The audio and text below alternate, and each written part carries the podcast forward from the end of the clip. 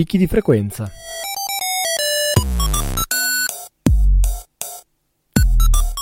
Storie, viaggi, recensioni. Il settimanale di montagna di Radio Onda d'Urto.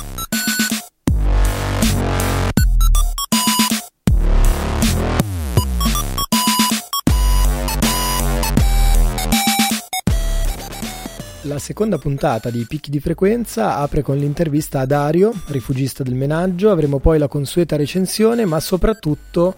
un interessante incontro con Luca Bonardi, docente dell'Università degli Studi di Milano e membro del Servizio Glaciologico Lombardo. Ma prima di cominciare, le notizie della settimana.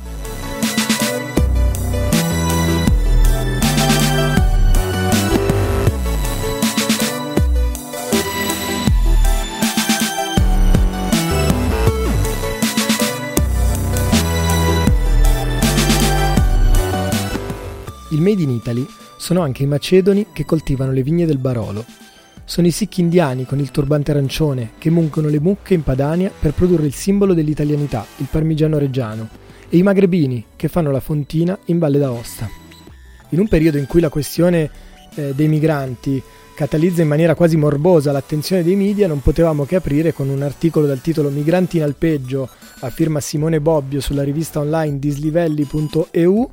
che a pagina 19 prova a tratteggiare un quadro di quello che è il lavoro migrante proprio in ambiente alpino. La seconda segnalazione di quest'oggi, incrociare qualcuno che corre in montagna o ti supera in velocità dove tu procedi con il fiatone è ormai una consuetudine. In alcune valli è possibile addirittura vedere più gente che corre rispetto a quanti camminano. Il secondo articolo di quest'oggi è tratto da altitudini.it, web magazine in cui si discute di montagna ed alpinismo, a firma di Andrea Perini. Il titolo è La velocità in montagna, necessità ed eccesso. È sicuramente un contributo interessante al dibattito sul piacere e il fastidio della relazione tra eh, runner ed escursionisti. Chiudiamo con un'ultima segnalazione tratta invece da Montagna TV come sappiamo, dopo un percorso più che semestrale, eh, nelle giornate di dicembre 2015 si terrà a Parigi la ventunesima conferenza delle parti sui cambiamenti climatici. Il Collegio delle Guide Alpine, la Società Speleologica Italiana, l'Università della Montagna, il CAI e tanti altri sono proprio in questi giorni impegnati nella costruzione di un'alleanza per la montagna che sappia portare al tavolo di questa conferenza proprio il tema degli impatti sul mondo alpino, sui paesaggi, sui territori eh, dei cambiamenti climatici. Eh, l'obiettivo, quello, quello, noto a tutti, è della riduzione da qui al 2030 del 40% delle emissioni di CO2, ma non soltanto. I territori montani subiscono in maniera doppia e tripla gli effetti dei cambiamenti climatici. Sono queste alcune delle suggestioni contenute nell'articolo pubblicato lo scorso 7 settembre, ma non perdiamo altro tempo perché dobbiamo andare a incontrare Dario, il rifugista del menaggio.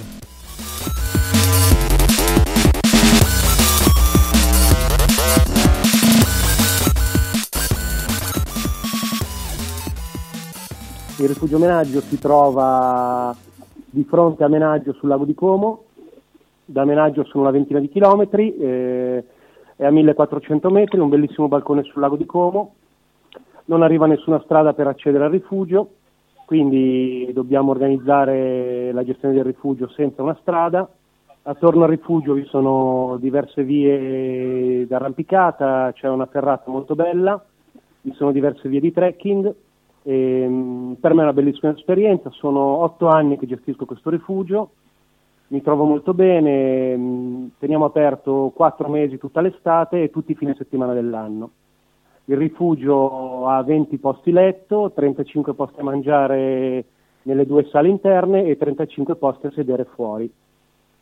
Come esperienza la valuto positivamente, abbiamo sempre una, una, buona affluenza di persone che vengono a trovarci, che vengono a arrampicare, che vengono solo magari a mangiare da noi. Il rifugio è aperto appunto anche tutto l'inverno, quindi si possono fare anche ciaspolate, sci alpinismo, offre una bellissima gita di sci alpinismo sul Monte Bregagno sono circa mille metri di, di, dislivello ed è tutta una, una gita in, in, cresta sul lago, quindi molto panoramica, molto bella. Allora, l'accesso al rifugio menaggio è molto semplice, è alla portata di tutti, sono 30-40 minuti a piedi di un sentiero accessibile, molto facile, ci sono due sentieri d'accesso, uno più panoramico, uno più nel bosco, sono comunque praticabili da tutti. E sopra il rifugio omenaggio c'è il Monte Grona, che è la cima a 1740 metri a mezz'ora dal rifugio. Dalla cima della Grona possiamo accedere all'alta via dei Monti Lariani, che è una via di montagna, di, diciamo di media montagna, eh, suddivisa in tre tappe. La prima tappa, cioè che poi sarebbe anche l'ultima, comunque si può fare al contrario, parte dal rifugio omenaggio e arriva a Sant'Iorio. Sono sette ore di bellissima camminata, tutta in cresta, passando per il Pizzo di Gino, passando per diversi punti molto panoramici. E, mh, mm, possiamo andare al Monte, semplicemente al Monte Bregagno, partendo dal Monte Grona, sono un paio d'ore di camminata sempre in cresta sul lago, anche questa mh, accessibile a tutti, non presenta particolari difficoltà tecniche. E, mh, e vi inoltre appunto, dicevo anche prima, la ferrata che è molto, è molto praticata e molto usata, è una bella ferrata, sono 200 metri di, di dislivello di ferrata, un tre ore di arrampicata, si può arrampicare praticamente tutta, e è in sicurezza, ha catene, ha, ha qualche piolo, non ha scalette, per cui è arrampicabile e molto divertente. Ecco, a questo proposito, eh, quest'estate sono state sei le ferrate lombarde eh, chiuse in occasione insomma, eh, dei momenti di verifica della tenuta delle stesse e proprio il Grone è stato interessato da un incendio, quindi questa ferrata era invece tra quelle che andavano completamente rifatte. Eh, sì. Oggi la ferrata è praticabile in sicurezza? Sì, sì, sì, io ho sentito di questa notizia. La ferrata è stata lambita dall'incendio, ma diciamo che successivamente all'incendio è stata ristrutturata completamente, non per colpa dell'incendio, era già in programma di farlo, è stata ristrutturata tutta, sono stati cambiati tutti i cavi, la ferrata è gestita dal CAO di Como e, ehm, e quindi è in perfetta sicurezza ed è assolutamente utilizzabile. Un'ultima domanda, il menaggio e le stagioni, eh, visto che si, si approssima l'autunno, eh, com'è venire al menaggio d'inverno?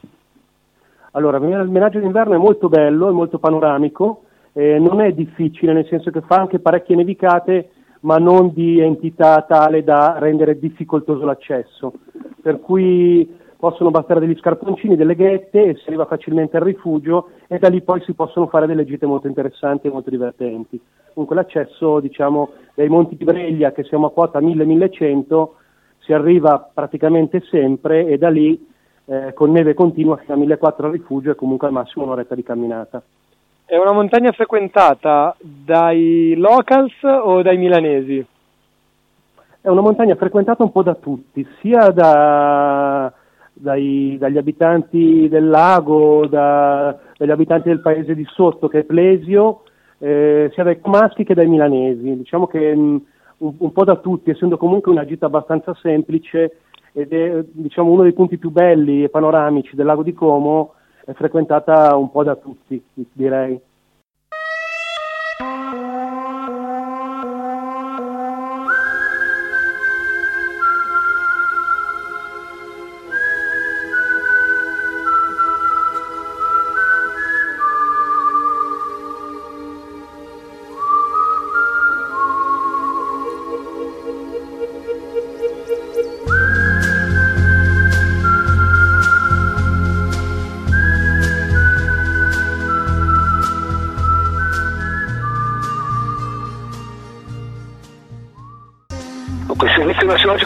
Lombardo nasce ufficialmente nei primi anni 90 da un gruppo che informalmente era già attivo con osservazioni sui ghiacciai lombardi, in pratica eh, come soggetto informale all'interno del club alpino italiano e con contatti con l'organismo di riferimento nazionale che è il Comitato Glaciologico Italiano. Eh, nasce con l'idea di coordinare una ricerca che, eh, quella sui ghiacciai, che in Italia eh, allora, come in parte anche adesso, necessitava di un coordinamento regionale in virtù tanto delle specificità regionali dei ghiacciai quanto del loro numero. Parlavamo all'epoca di oltre 300 ghiacciai eh, solo in Lombardia ed è chiaro che coordinare un'attività su un numero così alto di ghiacciai ogni estate e non solamente d'estate era cosa abbastanza complessa. Nel 1992 appare il primo catasto dei ghiacciai lombardi, edito dalla Bolis di Bergamo, un grosso volume ovviamente oggi esaurito, e che fa il punto, eh, peraltro risultato poi, come dire, un momento fondante della storia recente del glacialismo itali- lombardo, italiano e non solo, fa il punto sostanzialmente del glacialismo alpino lombardo in un momento che è sostanzialmente di passaggio. È già eh, qua, qua, la storia dell'associazione si intreccia con quella dei ghiacciai, come è sempre stato. Eh, siamo in una fase per l'appunto in cui quel cambiamento, quella involuzione del glacialismo che ha preso avvio per l'ultima volta, insomma, nel, a metà degli anni Ottanta, subisce un'accelerazione, ma abbiamo ancora un eh, patrimonio glacializzato di notevole estensione incomparabilmente superiore a quello attuale. Da quel momento, fine, dai primi anni 90 e poi in maniera sempre più insistente, le cose cambiano, i ritmi di deglaciazione si fanno sempre più violenti, il più violento è quello dell'ultimo decennio eh, e l'anno in corso, 2015, ci sta riconsegnando dato probabilmente peggiore in assoluto, molto vicino a quello peggiore in assoluto degli ultimi, degli ultimi decenni, che poi significa anche degli ultimi secoli, insomma. E quindi, e quindi anche in ragione di questa trasformazione dei ritmi di, di regresso, assistiamo a fenomeni morfologici, a, a processi del tutto nuovi, almeno per intensità e rapidità, anche l'associazione, questa associazione in qualche modo ridisegna progressivamente i propri obiettivi, dotandosi di tecniche di rilevamento e di osservazione che chiaramente vanno anche di pari passo con le trasformazioni eh, della tecnologiche, quindi con la disponibilità di strumenti prima, prima sconosciuti, eh, che prima non si utilizzavano nell'ambito della glaciologia. In qualche caso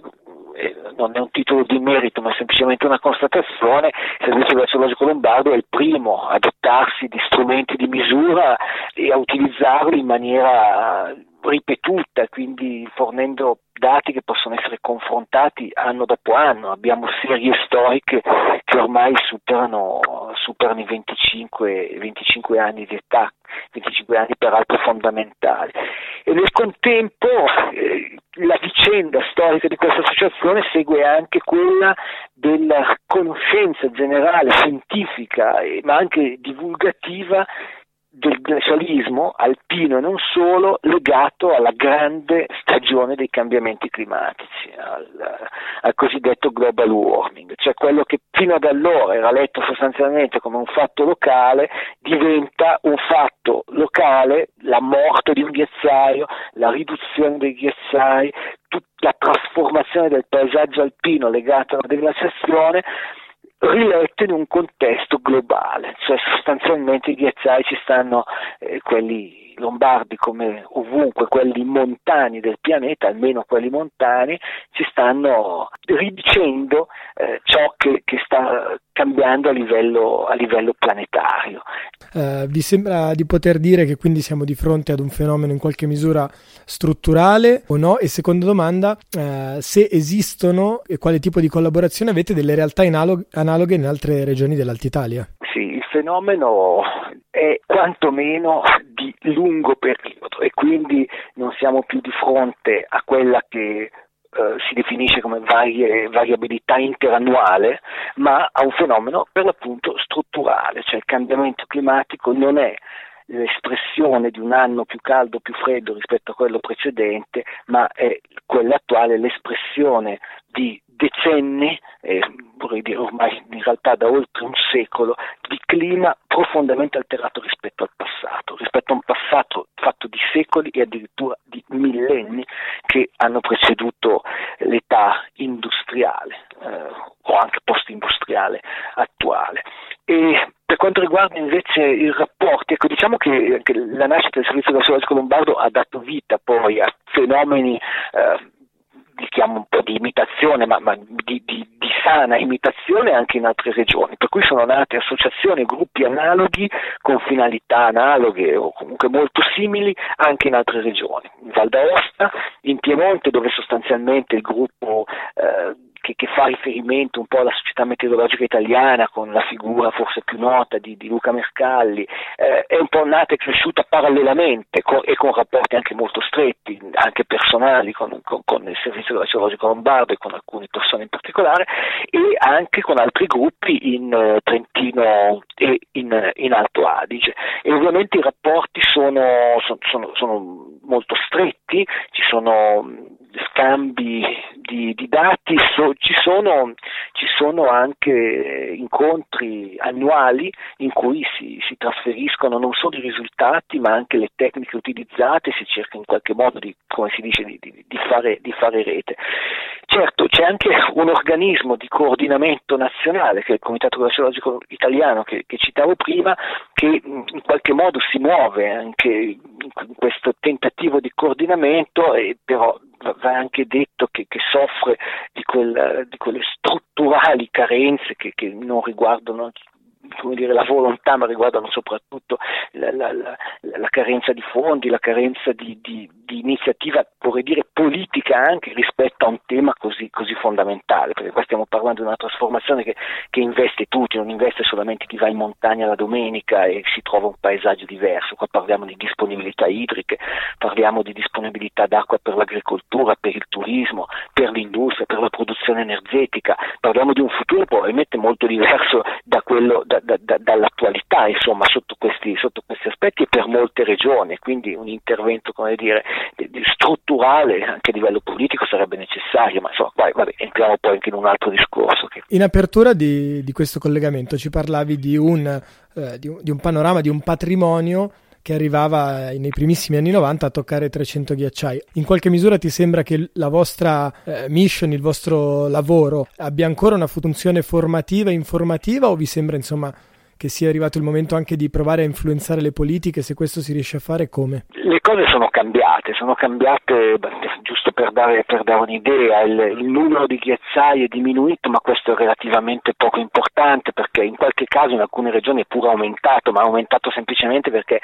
i grandi apparati glaciali si sono spezzati in più unità, quindi in realtà è un aumento virtuale, in realtà diminu- sono diminuite le superfici, sono diminuiti drasticamente i volumi ed è, ed è questo ciò che, ciò che, conta, quindi sotto forma diciamo così, di,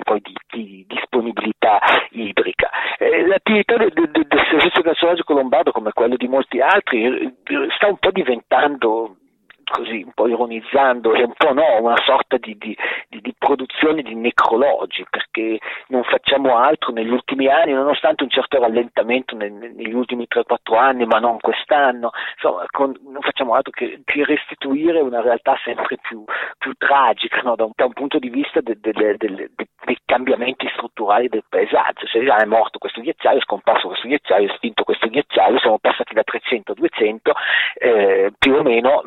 continuano a diminuire, ma come dicevo la cosa più importante non è tanto il numero quanto, quanto eh, la superficie e il volume di ghiaccio che va, che va, diminuendo e stiamo parlando ormai di oltre un dimezzamento nel, nel corso dell'ultimo secolo, quindi abbiamo perso più del 50, 50, 55, 60% in alcuni casi, ma in alcuni casi addirittura il 100%, nel senso che ci sono valli che ormai sono completamente deglacializzate, che già fanno i conti in qualche misura con, con questi paesaggi così, così, diversamente trasformati. Il futuro di, di, di chi si occupa di queste cose, non so, mi viene da dire che non c'è un futuro probabilmente, perché di questo passo sicuramente fra alcuni decenni, almeno qui in queste condizioni climatico-ambientali, quelle alpine, ci sarà ben poco da andare a rilevare, soprattutto in Lombardia dove le montagne, con l'eccezione del Bernina, insomma, non raggiungono quote particolarmente elevate tali da garantire una sopravvivenza seppure, seppure periferica di, di, di, di, ghiaccio, insomma,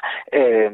ripeto, con, con, con, scarse eccezioni per le zone più alte del, del, del Bernina e forse del disgrazia della Damella. Sai, sono, sono lo specchio di, di, di, di politiche o di assenza di azione politica eh, o di politiche, intendo dire di politiche energetiche, soprattutto di politiche industriali,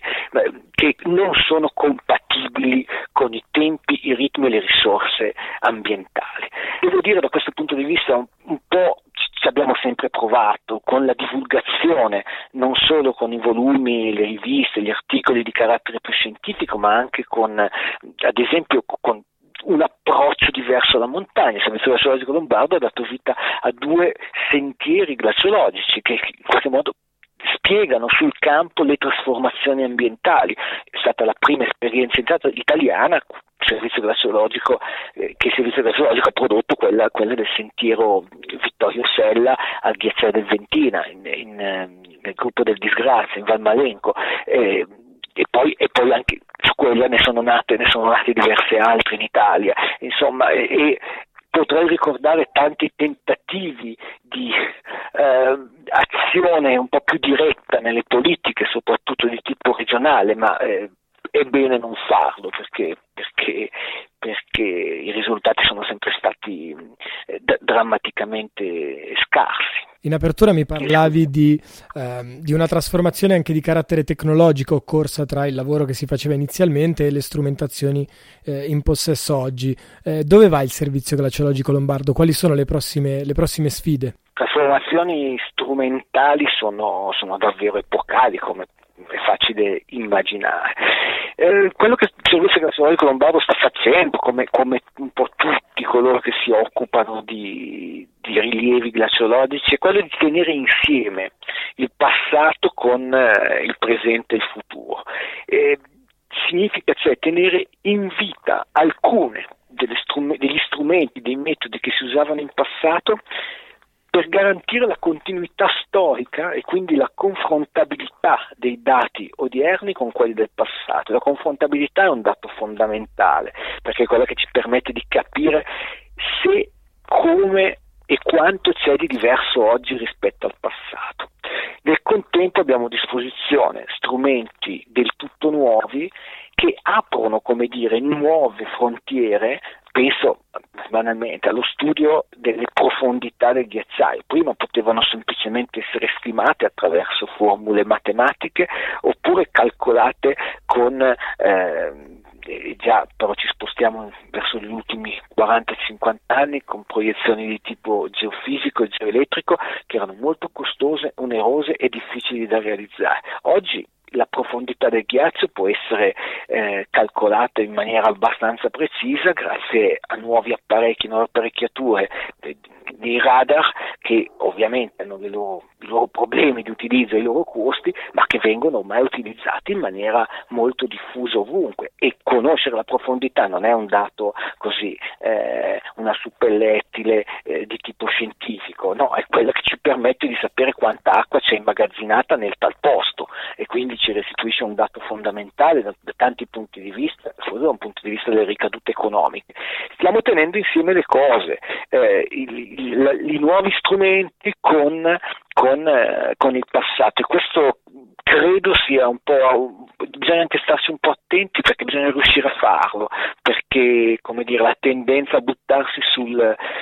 sul nuovo, sulle nuove tecnologie è, è, è spiccata un po', un po ovunque, no? Eh, cioè, esiste questa tendenza. Il rischio però di perdere poi il, il, passato che resta, la storia resta un dato fondamentale di, di, di, di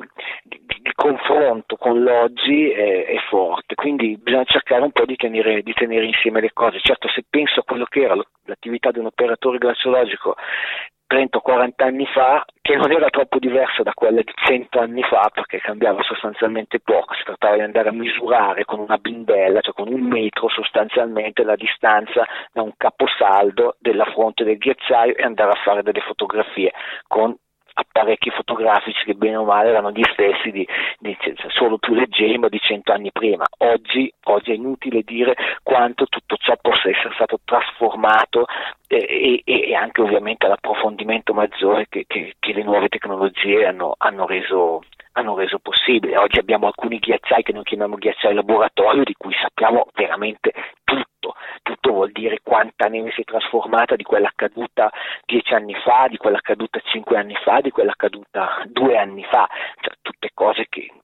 erano sostanzialmente impensabili quando, quando è nato il servizio glaciologico lombardo. Dovendo suggerire un'introduzione all'argomento, qual è una pubblicazione che ti sentiresti di consigliare, magari del servizio glaciologico stesso? Del lavoro del 1992 che citavo all'inizio dell'intervista e, e che ci dice un po' a distanza di vent'anni che cosa è cambiato e ci dice un po' anche eh, più in generale dove stiamo andando e i lettori potranno capirlo sfogliando le oltre 200 pagine riccamente illustrate, come si sarebbe detto un tempo, di, di questo volume. Gruppo Editore 2012, Servizio Graziologico Lombardo.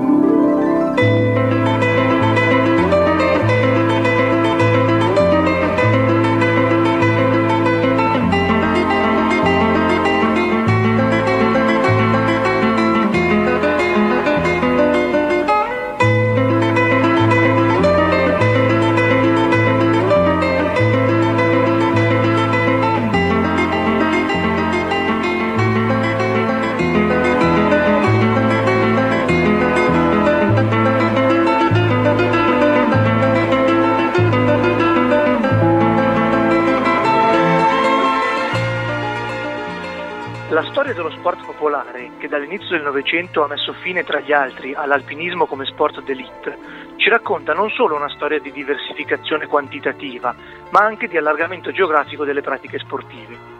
Dalle Alpi l'alpinismo si è diffuso ed esteso a tutte le montagne, falesi e grotte e ghiacciai del mondo.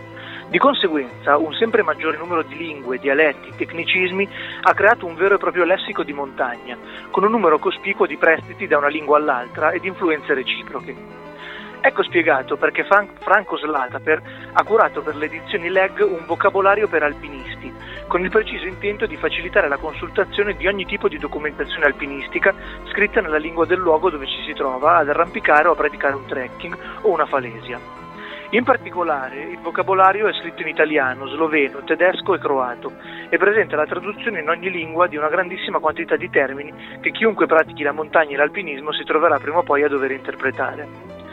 Non certo un libro da leggere la sera davanti alla stufa, si dirà, ma uno strumento utile da poter, da poter consultare magari nella biblioteca comune di un gruppo o di un'associazione per preparare al meglio le proprie spedizioni.